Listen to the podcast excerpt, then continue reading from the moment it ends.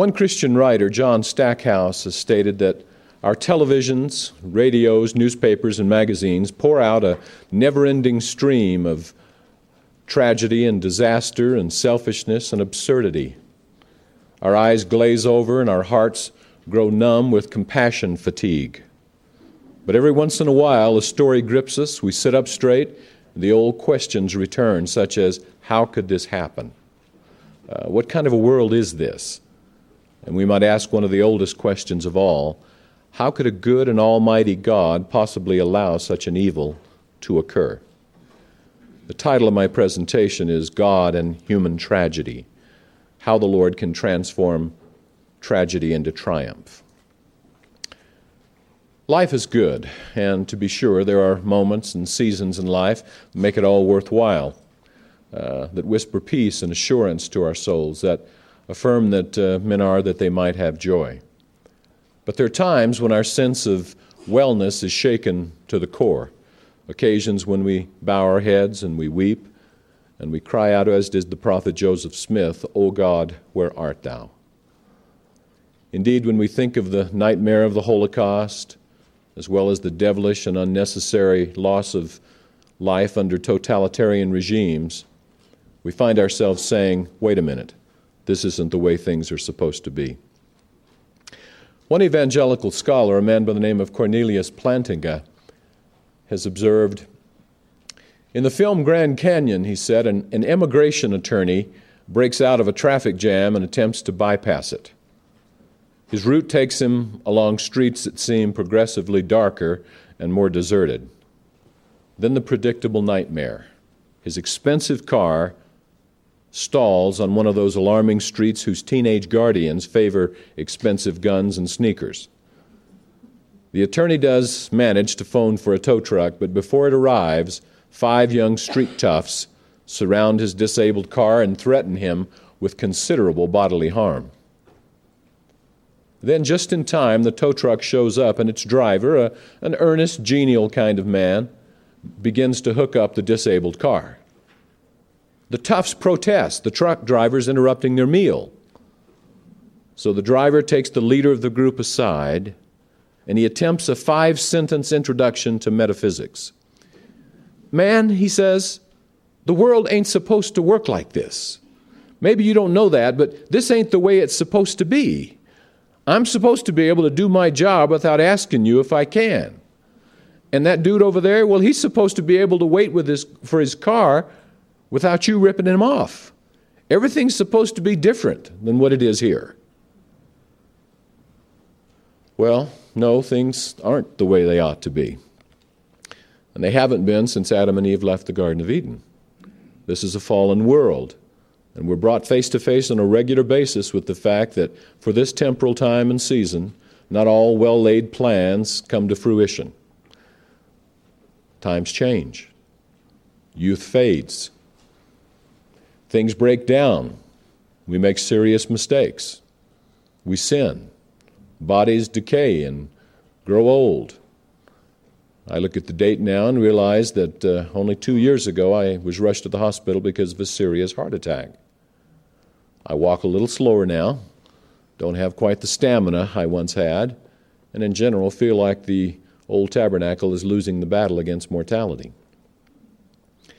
Because there is pain, because there's sorrow, because there's tragedy, men and women ask, Where is God, especially when it hurts? In speaking to BYU students over half a century ago, Spencer W. Kimball, then an apostle, asked some tough questions about human suffering and tragedy, and at the same time, he provided a provocative and elevated perspective on God. Brother Kimball said, Was it the Lord who directed the plane into the mountain to snuff out the lives of its occupants, or were there mechanical faults or human errors? Did our Father in heaven cause the collision of the cars that took six people into eternity? Or was it the error of the driver who ignored safety rules? Did God take the life of the young mother, or prompt the child to toddle into the canal, or guide the other child into the path of an oncoming car? Did the Lord cause the man to suffer a heart attack? Was the death of the missionary untimely? Answer if you can, Brother Kimball said. I cannot. For though I know God has a major role in our lives, I do not know how much He causes to happen and how much He merely permits.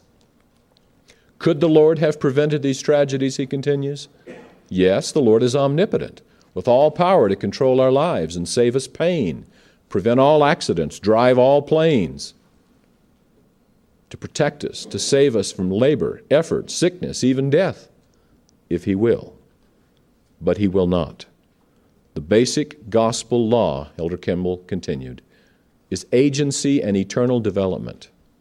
To force us to be careful or righteous would be to nullify that fundamental law and make growth impossible. Now, it seems to me that Elder Kimball addresses a vital matter here that there's a major difference between an all powerful and all loving God allowing tragedies and mishaps and disappointments to take place versus the Almighty causing them to take place. I'm thoroughly committed to the doctrine that Joseph Smith taught in the School of the Elders that God is the only supreme governor and independent being in whom all fullness and perfection dwell, and that in him every good gift and every good principle dwell. There really is no corner of our Heavenly Father's expansive universe about which he is ignorant and no section of his kingdom wherein he doesn't exercise complete control. He loves each of us, he loves us as his children. He loves us eno- enough to allow us to experience firsthand the pitfalls, the perils, the perplexities, the terrors, the taunts, the temptations of this second estate. As one theologian pointed out, if God made us stop sinning by somehow forcing goodness upon us and thus compromising the freedom of our wills, then we and God both would lose the goodness of authentic love, among other goods. But if instead God caused us to outgrow sin and grow up into goodness, then nothing good would be lost, although much might have to be endured, and much good would be gained. That's the end of the quote. It's especially challenging for persons who view God solely as a dispenser of good gifts and happy times to fathom how and in what manner God is related, if at all, to, to earthly trauma. Having been brought up on a constant diet of God is love or God is good, they inevitably equate such goodness with kindness. By the goodness of God, C.S. Lewis once pointed out, we mean nowadays almost exclusively his lovingness, and in this we may be right. And by love, in this context, most of us think of kindness, the desire to see others than the self happy. Not happy in this way or in that way, but just happy. What would really satisfy us, Lewis continues, would be a God who said of anything we happen to like doing, What does it matter so long as they are contented? We want, in fact, Lewis said, not so much a father in heaven as a grandfather in heaven. a senile benevolence who, as they say, liked to see the young people enjoying themselves, and whose plan for the universe was simply that it might be truly said at the end of each day, a good time was had by all. or, as someone else has observed, Theism does not affirm that God is always nice or pleasant or kindly. God's goodness is absolute purity, as much like the purity of a blast furnace as it is like the indulgence of a sweet grandmother. God always does the right thing. God always wills what is best. God always thinks without error or incompleteness or prejudice. Such a God may not always be likable, nor always comfortable, but such a God may well be worthy of worship. Through the instrumentality of a modern prophet, light and truth and understanding concerning the true nature of God have come to us. The God we've come to know is an exalted man, a man of holiness, a divine being who indeed has all power, all knowledge, and who possesses every godly attribute in perfection. At the same time, through the clarifying lenses provided by the revelations of the restoration. the Latter day Saints are made acquainted with the God who is, in fact, in reality, our Heavenly Father, the Father of our spirits, who has a body of flesh and bones as tangible as man's, who feels tender regard for all his children, and is, like his beloved Son, touched with the feeling of our infirmities, and who has granted unto each of us moral agency, the capacity to choose what we will do with our lives. As Elder Kimball pointed out in the statement above, agency is paramount. In fact, as we know, agency was one of the central issues in the war in heaven. A war, by the way, that's still underway. We also know in a very personal way of the reality of evil and of the fact that Lucifer is bent upon our destruction and the overthrow of the Father's plan. He does everything in his power to pervert and corrupt the right way and to entice men and women to use their agency unwisely. There are some things, brothers and sisters, that are even more horrible to contemplate than the Holocaust, even more unspeakable than millions of innocent people being put to death by crazed dictators, more frightening than terrorists hijacking planes and murdering thousands. Consider this thought What if there were no agency? What if people did not have the right to choose? What if somehow, in some strange way, Lucifer's amendatory proposals in the grand councils of heaven had been implemented? Agency, one of the greatest of all the gifts of, of a benevolent and generous God, comes at a price. Allowing us to choose automatically opens the door to improper, unwise, immoral, and evil choices, and thus to abuse and human tragedy. One philosopher, a man by the name of Richard Swinburne, has written this, and I, I remember reading this at first and thinking what a delightful way of putting this principle. A God, he said, who gives humans such free will necessarily brings about the possibility and puts outside his own control whether or not evil occurs. It is not logically possible, he says, that is, it would be self contradictory to suppose that God could give us such free will and yet ensure that we always use it in the right way. A world in which agents can benefit each other but do not do each other harm is one where they have very limited responsibility for each other. If my responsibility for you is limited to whether or not to give you a camcorder, but I can't cause you pain, stunt your growth, limit your education, then I do not have a great deal of responsibility for you. A good God, he said, like a good father, will delegate responsibility in order to allow creatures a share in creation. He will allow them the choice of hurting and maiming, of frustrating the divine plan. Now, note these next words, very perceptive insights. He said, I am fortunate if the natural possibility of my suffering if you choose to hurt me, is the vehicle which makes your choice really matter. My vulnerability, my openness to suffering, which necessarily involves my actually suffering if you make the wrong choice, means that you are not just a pilot in a simulator where it doesn't matter if mistakes are made, that our choices matter tremendously, that we can make great differences to things for good or ill is one of the greatest gifts a creator can give us. And if my suffering is the means by which he can give you that choice, I too am in this respect fortunate. Or as one other man, John Stackhouse, has written, why doesn't God step in to save us, we might ask, even from ourselves? But let us consider what we're asking here. If God does so step in, such continual intervention has implications for human dignity, for the order of the world, and perhaps for the ultimate good of human life.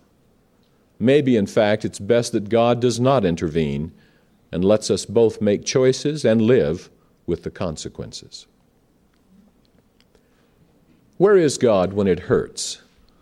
He is in his heavens. He is aware. He knows. In ways that you and I cannot even comprehend, he knows and he blesses and lifts and liberates and lightens the burdens of his children whenever he can.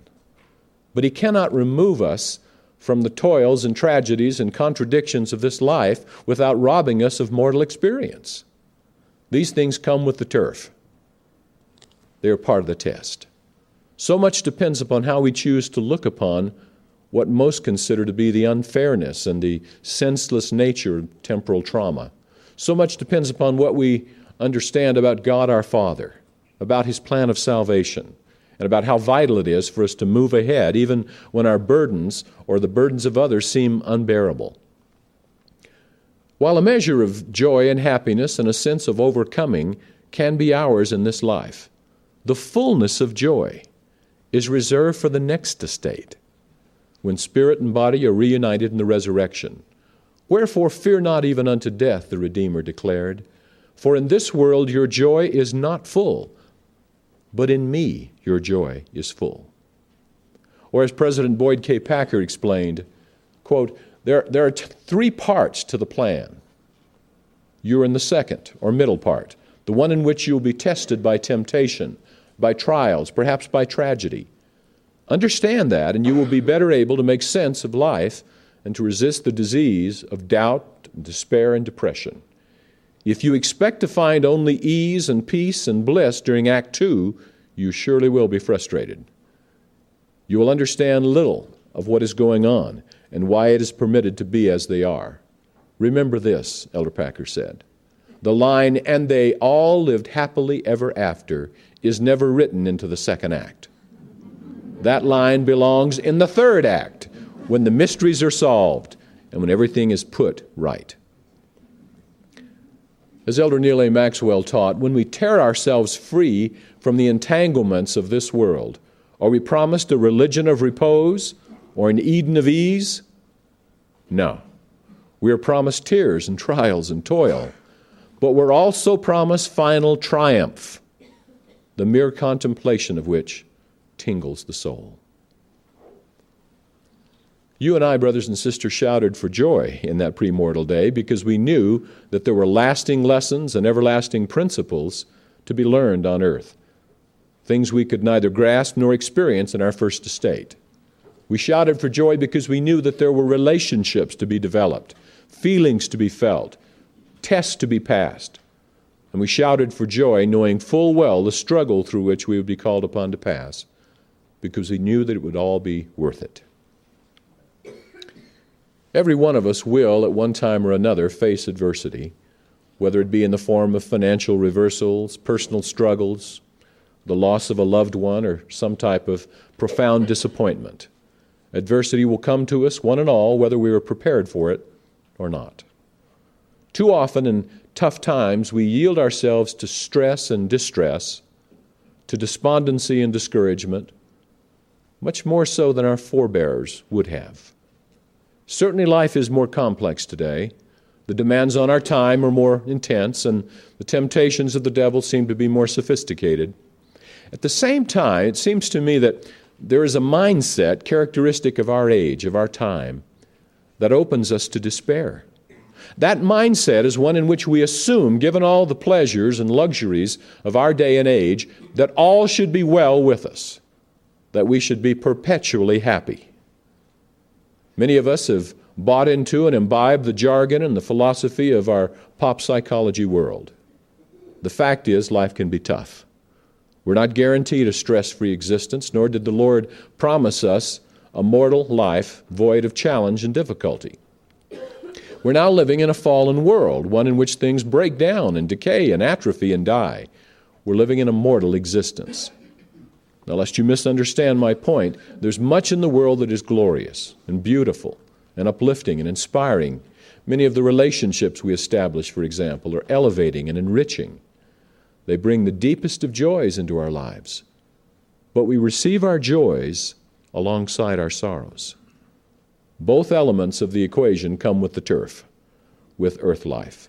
And we knew this before we came. C.S. Lewis once observed that God has paid us what he called the intolerable compliment of loving us, in the deepest, most tragic, most inexorable sense. We are, he continued, not metaphorically, but in very truth, a divine work of art. Something that God is making, and therefore something with which He will not be satisfied until it has a certain character.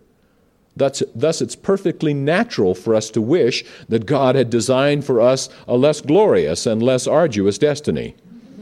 But then we're wishing, he said, not for more love, but for less. For whom the Lord loveth, he chasteneth, the Scripture says, and scourgeth every child whom he receiveth. Now, no chastening for the present seemeth to be joyous, but grievous. Nevertheless, afterward, it's written, it yieldeth the peaceable fruit of righteousness unto them which are exercised, meaning trained or, or disciplined thereby. James, the brother of the Lord, instructed us to count it all joy when you fall into many afflictions, knowing this, that the trying of your faith worketh patience. But let patience have its perfect work, he continued, that you may be perfect and entire, nothing wanting. In short, there are great lessons to be learned from life's struggles, lessons that can perhaps be acquired no other way. Many of our afflictions we bring upon ourselves. Maybe it's through our own impatience, short sightedness, or sins. I suppose there are even lessons to be learned from our sins not the least of which is the motivation to avoid in the future the pain associated with our misdeeds. But these are lessons that I'm persuaded the Lord can bring into our lives without sinning. A man called as a bishop, for example, need not be troubled about the fact that he's lived a, a, faithful life and thus may not be able to feel what the transgressor feels. The great physician, Christ, he who descended below all things during the awful hours of the atonement, he is able, through His Holy Spirit, to reveal to His ordained servants what they need to know and feel in order to lead the wandering sheep back into the fold. There are, however, lessons that come to us from God through challenges and distresses and setbacks and failures. There's a purifying work of pain, a divine work that can transform the soul of the distressed one, if if he or she approaches the difficulty with the proper attitude. It's not uncommon for members of the church who have lost a loved one or who now must face the prospects of a terminal disease or whose financial fortunes have been dramatically reversed to ask questions like this Why? Why would God do this to me? Why is this happening? These are, of course, natural reactions to trauma, especially when each one of us would be perfectly content to remain perfectly content. but that's not why we're here. On more than one occasion, I've suggested to sufferers as kindly and lovingly as I could that why is this happening is not the proper question. Why is it happening? Because we're mortal. Because things like this happen in a mortal world. No one of us is required by God to enjoy suffering or to anticipate with delight the next trial. I have an associate who said to me once, You know, Bob, I, I learned so much from my trials that I find myself praying that the Lord will send more trials my way. I smiled, but I thought to myself, No way, you wouldn't catch me dead praying for trials. They come without praying for them. On the other hand, it makes little sense for you and me to come to earth to be proven and then to ask why we're being proven. The Father is the husbandman, the vine dresser. The Savior is the vine, and we are the branches. The vine dresser chooses the manner in which he will purge the branches. Why? Notice from John 15. Every branch that beareth fruit, the Master said, he, the Father, purgeth it, that it may bring forth more fruit. Elder Richard G. Scott pointed out that when you face adversity, you can be led to ask many questions. Some serve a useful purpose, others do not. To ask, why does this have to happen to me? Why do I have to suffer this now? What have I done to cause this? will lead you into blind alleys, Elder Scott said. Rather ask, what am I to do? What am I to learn from this experience? What am I to change? Whom am I to help? How can I remember my many blessings in times of trial? In describing life within a prison camp, Viktor Frankl has written that we who lived in concentration camps can remember the men who walked through the huts, comforting others, giving away their last piece of bread. They may have been few in number, but they offer sufficient proof that everything can be taken from a man but one thing the last of human freedoms to choose one's attitude in any given set of circumstances and to choose one's own way of life. As difficult as it is for me to acknowledge this, we must occasionally be willing to be broken if we really expect to gain that broken heart and contrite spirit about which the Scriptures speak. Inasmuch as our will is the only thing that we can, in the long run, really consecrate to God, the Lord needs to know of our willingness to be broken by Him. That is, to, to what degree are we willing to submit, to surrender, to yield our hearts to Him? What happens in the breaking of a horse, someone has asked? Contrary to what many people believe, the horse's spirit isn't broken. A well broken horse remains strong, eager, quick witted, aware, and he loves to gallop when given free rein. Rather, it is the horse's independence that is broken. The breaking of a horse results in the horse giving instant obedience to its rider. He continues When a child of God is broken, God does not destroy his or her spirit. We don't lose our zest for living when we come to Christ. We don't lose the force of our personality. Rather, we lose our independence. Our will is brought into submission to the will of the Father so that we can give instant obedience to the one whom we call Savior and Lord. He continues, we can choose to respond to brokenness with anger, bitterness, hate. We can rail against our circumstances. We can strike out against those whom we believe have caused us pain. Those options are available because we have free will. The way to blessing, however, lies in turning to God to heal us and make us whole. We decide whether we will yield to Him and trust Him. That's the end of the quote. Indeed, if we approach them properly, our trials can teach and sanctify us, can assist us to know the fellowship of Christ's suffering. Francis Webster, one of those who suffered unspeakable pain as a member of the Martin Handcart Company, said this. He said, every one of us came through with the absolute knowledge that God lives, for we became acquainted with Him in our extremities. At a very difficult time for my wife Shauna and me when we were watching helplessly as loved ones chose painful and unproductive paths, we found ourselves early in the process of dealing with the pain at a crossroads. We sensed at that early juncture that our attitude toward what we were experiencing was everything. To be honest, both of us went through a period of weeks and months in which our days were filled with self doubt, with uh, personal recrimination, with loads of questions about what we had done wrong over the years. But as we prayed with intensity, as we, as we read the scriptures with new and searching eyes, and as we spent time regularly in the Holy Temple, there began to distill upon us the quiet but powerful realization that only we could determine how we would deal with our dilemma. Would we allow our problems to strangle our marriage and family? Would we permit these difficulties to drive us into seclusion? Or would we yield to doubt and cynicism, given that we had tried so hard through the years to do what we were asked to do? I'll be forever grateful that the two of us somehow sensed that we must face this together, and that the one thing we could not afford to have happen was for the trial to drive the two of us apart. Further, after a time of being wrung out emotionally and spiritually, we both sensed that the Lord was our only hope for peace, our only means of extricating ourselves from dysfunctional living. It was then that our prayers and our yearnings began to change. It was then that we found ourselves shorn of self concern, naked in our ineptitude.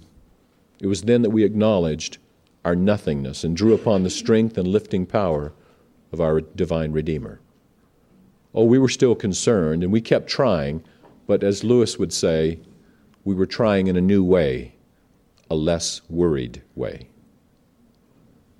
We shouldn't feel unnerved, unnerved by trials and challenges and even a bad day once in a while. And there's certainly times when a third party, be it a priesthood leader A parent, a dear friend, or maybe even a professional counselor can assist us to put things in place or in proper perspective. It may even be necessary in some instances for an individual to have medication prescribed by a competent physician. But we must never, brothers and sisters, never ever minimize the impact the Master can have in our lives, the calming and reassuring and healing balm that He can be to us, no matter the depth of our despair or the seriousness of our situation. Whatever Jesus lays His hands upon lives, Elder Howard W. Hunter once said. If Jesus lays His hands upon a marriage, it lives. If He's allowed to lay His hands upon a family, it lives. The touch of the Master's hand is life and light and love. It calms, it soothes, it sanctifies, it empowers. It transcends anything earthly. Those who've been healed by that sacred and sensitive touch are they who can joyously proclaim, like Andrew, Simon Peter's brother, We have found the Messiah. I don't wish in any way to minimize some of the tremendous challenges that many of our people face. These are real and sobering. I'm very much aware that there are many today who have been subjected to much of pain and distress in their lives, to abuse, to neglect, to the agonies of wanting more than anything to live a normal life and to feel normal, to feel normal feelings, but who seem unable to do so. I know, I know that the day is coming when all the wrongs, the awful wrongs of this life, will be righted when the God of justice will attend to all evil. Those things that are beyond our power to control will be corrected either here or hereafter. Many of us may come to enjoy the lifting, liberating powers of the atonement in this life, and all of our losses will be made up before we pass through death. Perhaps some of us will wrestle all our days with our traumas and our trials. For he who orchestrates the events of our lives will surely fix the time of our release. I have a conviction, though, that when a person passes through the veil of death, all those impediments and challenges and crosses that were beyond his or her power to control abuse, neglect, immoral environment, weighty traditions, and so on will be torn away like a film, and perfect peace will prevail in our hearts. At the time, my wife Sean and I were going through some of our deepest sorrows and distresses, we could not have sensed what lessons for life were being chiseled into our souls. It all seemed during that season of stress so, so overwhelming, so awful, so terribly unfair. And as is true with most of us, it's tough to learn lessons while you're in the midst of the refiner's fire. Now, while I would not wish to go through that, the experience again, at the same time, I wouldn't trade the lessons we learned for anything in this world or in the world to come. They were timeless lessons, eternal and tender tutorials that have drawn us closer to the Good Shepherd and expanded our consciousness and our empathy for his precious sheep. We learned some things about God during those years of trial, but we also learned some things about ourselves. Fortunately or unfortunately, the only way I can know to what extent I will serve God at all hazards is to have my mettle tested.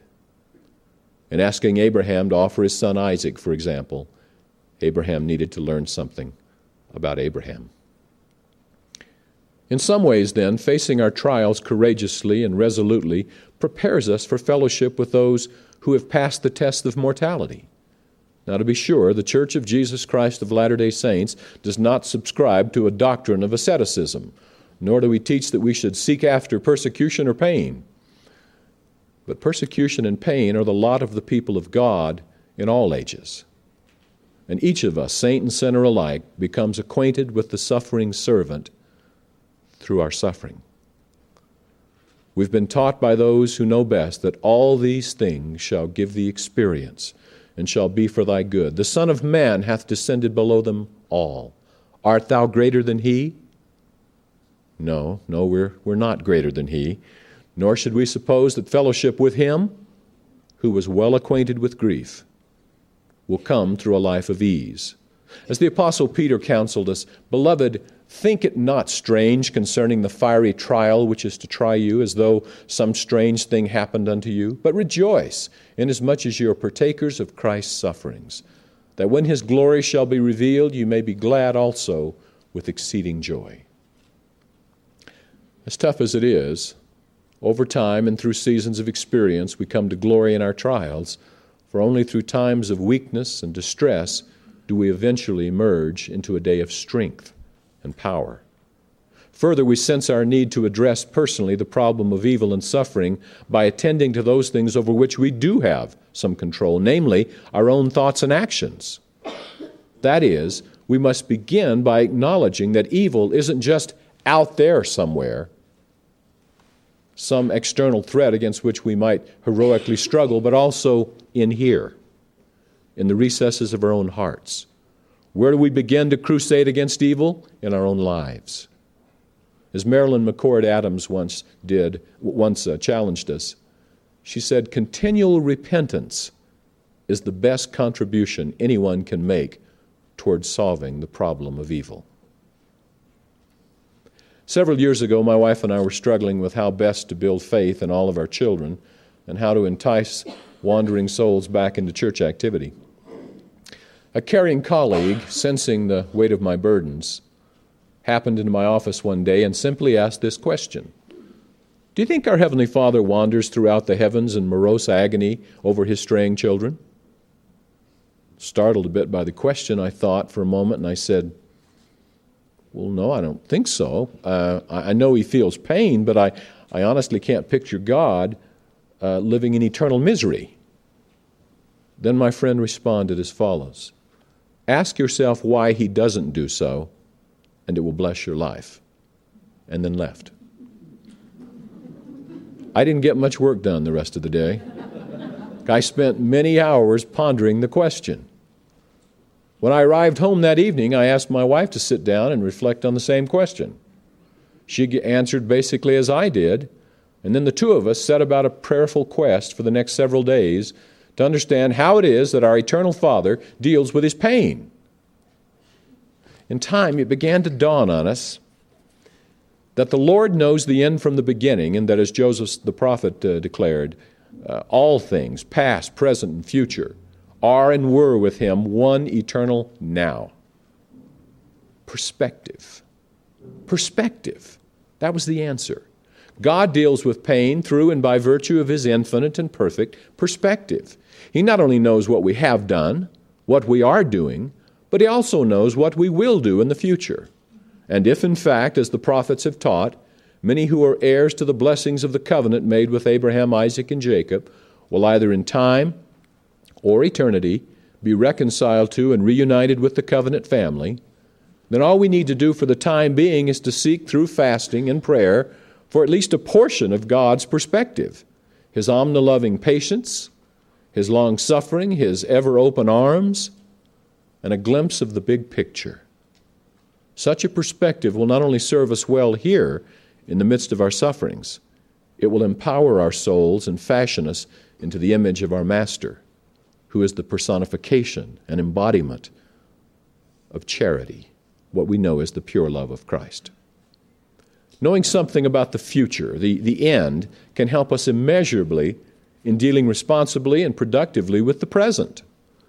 The reason we need not succumb to cynicism or depression or despair about how awful things are now is that one day, before too long, things will change. God is in charge. Satan may possess a huge following and he may have great power, but God will win the battle between good and evil. As the Apostle Paul declared, Thanks be to God, which giveth us the victory through our Lord Jesus Christ. Imagine that you're attending a football game, Elder Boyd K. Packer stated. The teams seem evenly matched. One team has been trained to follow the rules, the other to do just the opposite. They're committed to cheat and disobey every rule of sportsmanlike conduct. While the game ends in a tie, it's determined that it will continue until one side wins decisively. Soon the field is a quagmire. Players on both sides are being ground into the mud. The cheating of the opposing team turns to brutality.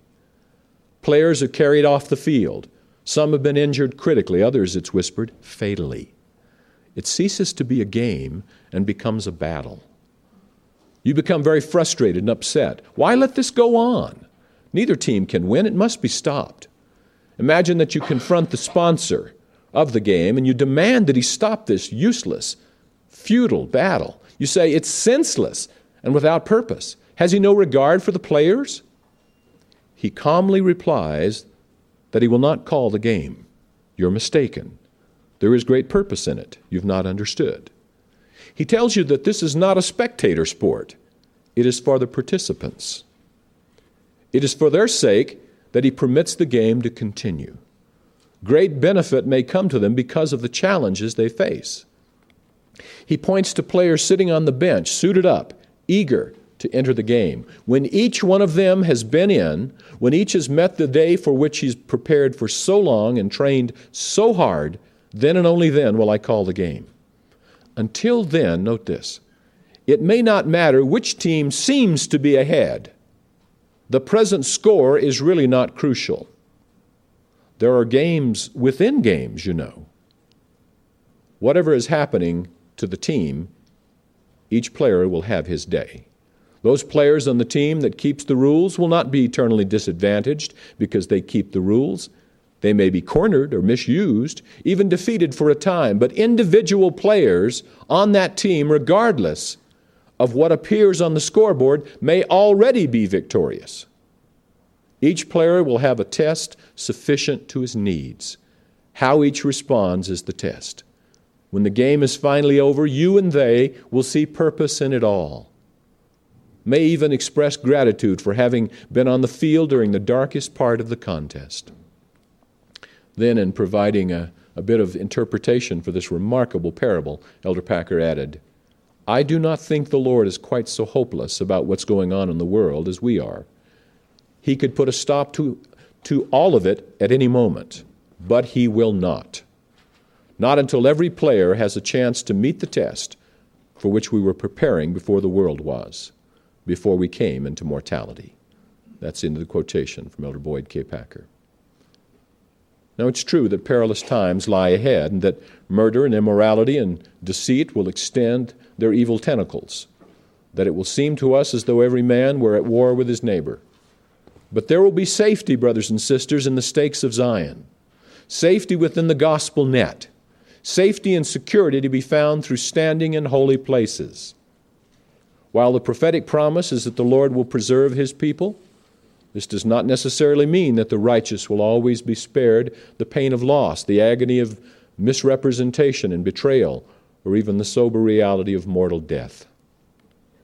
What I'm trying to say is this because we know that God will win, we need not fret about the future. Because we know that the great and abominable church will crumble, we need not be discouraged as organized evil spreads its mischief. Because we know that this church of Jesus Christ of Latter day Saints will indeed be found in every nation and kingdom under heaven, we need not worry about this slanderous remark or that misrepresentation of our faith and way of life. The Lord lives. This is His work, and He will bring it to consummation. He will not be defeated. Nephi prophesied, For the time soon cometh that the fullness of the wrath of God shall be poured out upon all the children of men. For he will not suffer that the wicked shall destroy the righteous, wherefore he will preserve the righteous by his power, even if it so be that the fullness of his wrath must come, and the righteous be preserved even unto the destruction of their enemies by fire, meaning the fire of the second coming, the glory of Christ. Wherefore, Nephi stated, The righteous need not fear, for thus saith the prophet, They shall be saved, even if it so be as by fire.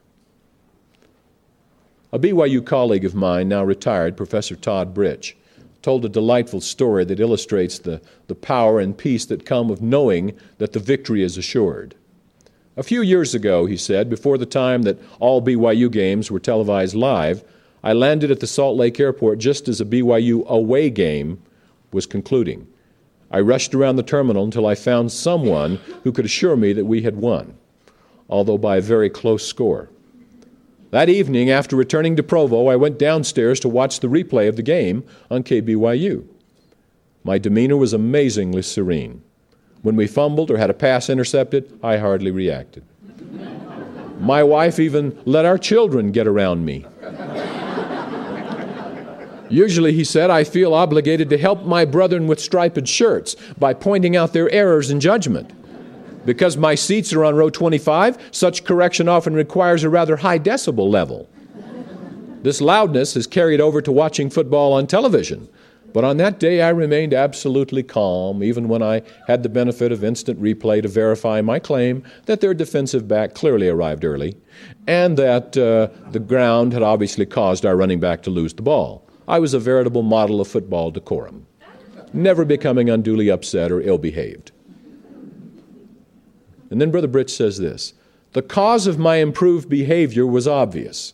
I already knew the outcome of the game. BYU would win. It's amazing how that knowledge changes things. Cornerbacks can get beat, running backs can fumble, linebackers can miss tackles, offensive guards can blow blocking assignments, and other things can go wrong, but when we know the final score, such things can be endured and sometimes even ignored. We also know the final score for the history of this world and for the life of the righteous. The Lord and his people will triumph. It is true that the sorrows of this world and the strength of Satan's forces will win a number of the skirmishes.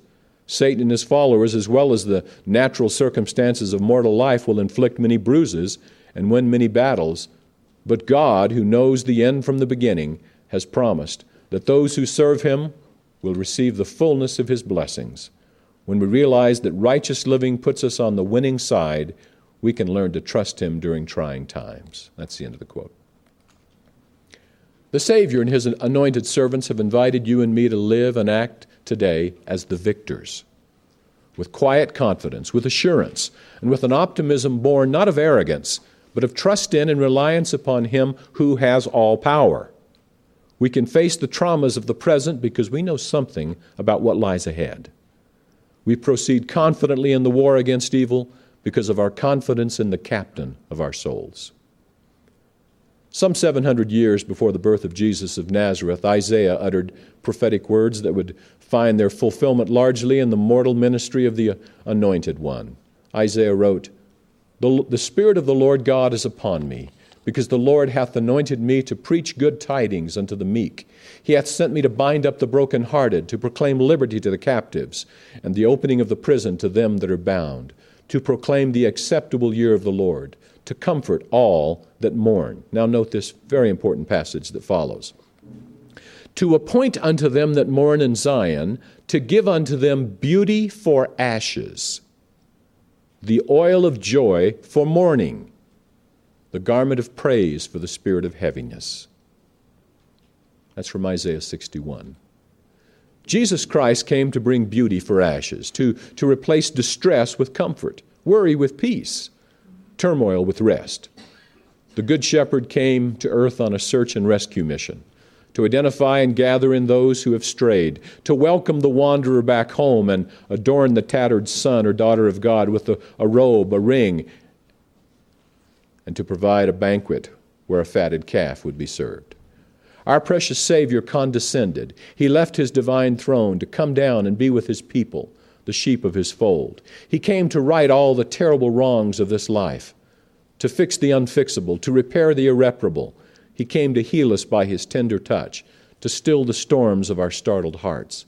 Again, we say he came to replace ashes with beauty. Because things did not always turn out as we'd expected, because today was not the day we had bargained for, Every one of us, Elder Jeffrey Holland pointed out, has times when we need to know things will get better. The Book of Mormon speaks of this as hope for a better world. For emotional health and spiritual stamina, everyone, Elder Holland said, needs to be able to look forward to some respite, to do something pleasant and renewing and hopeful, whether that blessing be near at hand or still some distance ahead. My declaration, he said, is that this is precisely what the gospel of Jesus Christ offers, especially in times of need. There is help, there is happiness, there really is light at the end of the tunnel. It is the light of the world. I say, hold on, keep trying. God loves you. Things will improve. Christ comes to you in his more excellent ministry with a future of better promises. Each one of us, brothers and sisters, needs to know, needs the conviction deep down in our souls that our Master is not an absentee landlord, not a distant deity. He is touched with the feeling of our infirmities. He knows from firsthand experience all about our pains, our afflictions, our temptations, and thereby understands the weakness of man and how to succor them who are tempted. He has not, as the deists proposed centuries ago, wound up the world clock and left it to run on its own. Rather, he is intimately involved in saving and succoring, literally running to help those who call upon him and, and learn to trust in his mighty arm. Indeed, our God's infinity does not preclude either his immediacy or his intimacy. As Enoch the seer learned, when we need God, when we reach out to him, he is there. His bosom is there. He is just and merciful and kind forever. Many times we're tempted while in the crucible of suffering to cry out, Where is God? Where was He when we needed Him? Could He not have prevented this heinous deed, we ask? Our God, though an exalted man of holiness, is also all powerful, has all knowledge, and is by the power of His Spirit everywhere present. He could, if He chose to do so, prevent every tragedy and block every trauma, but He will not do so, for such would thwart the great plan of happiness by impinging upon the moral agency of both the wicked and the righteous. We are reminded that the Lord promises to give the oil of joy for mourning, the garment of praise for the spirit of heaviness. As we open ourselves to this redeeming and enabling power, Jesus pours oil on the troubled waters of our lives, and He clothes us in the quiet assurance of His sanctifying praise. When we've learned to lean on the Lord and rely on His goodness and His approval, then what the world thinks of us comes to matter precious little.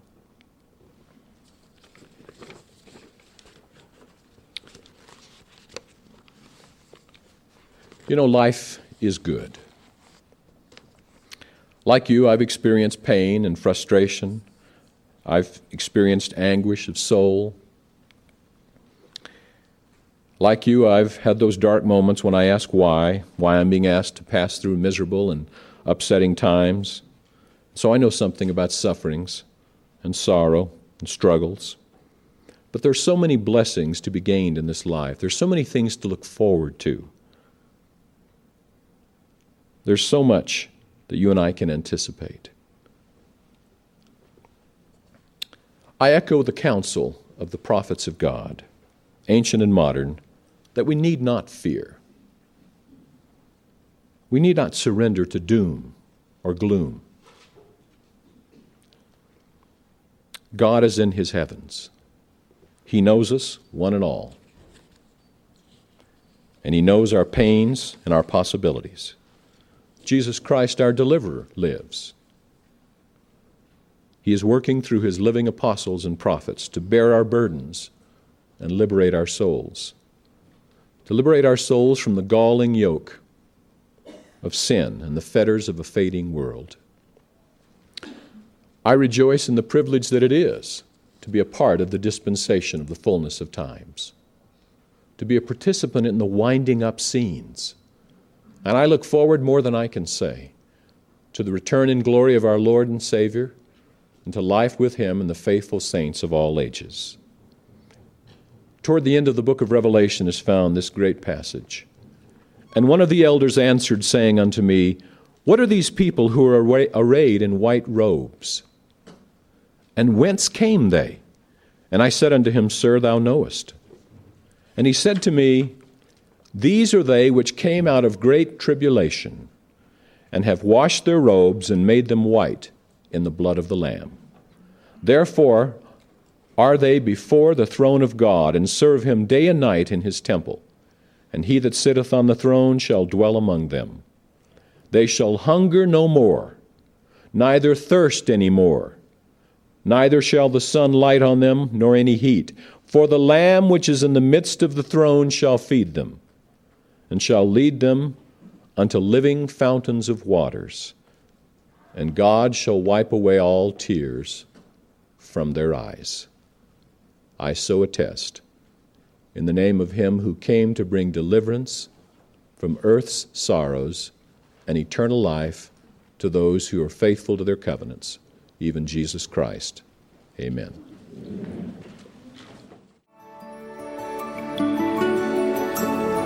This Education Week address by Robert Millet was given at Brigham Young University on August 18, 2003. Do what only you can do. With one word, the mountains move.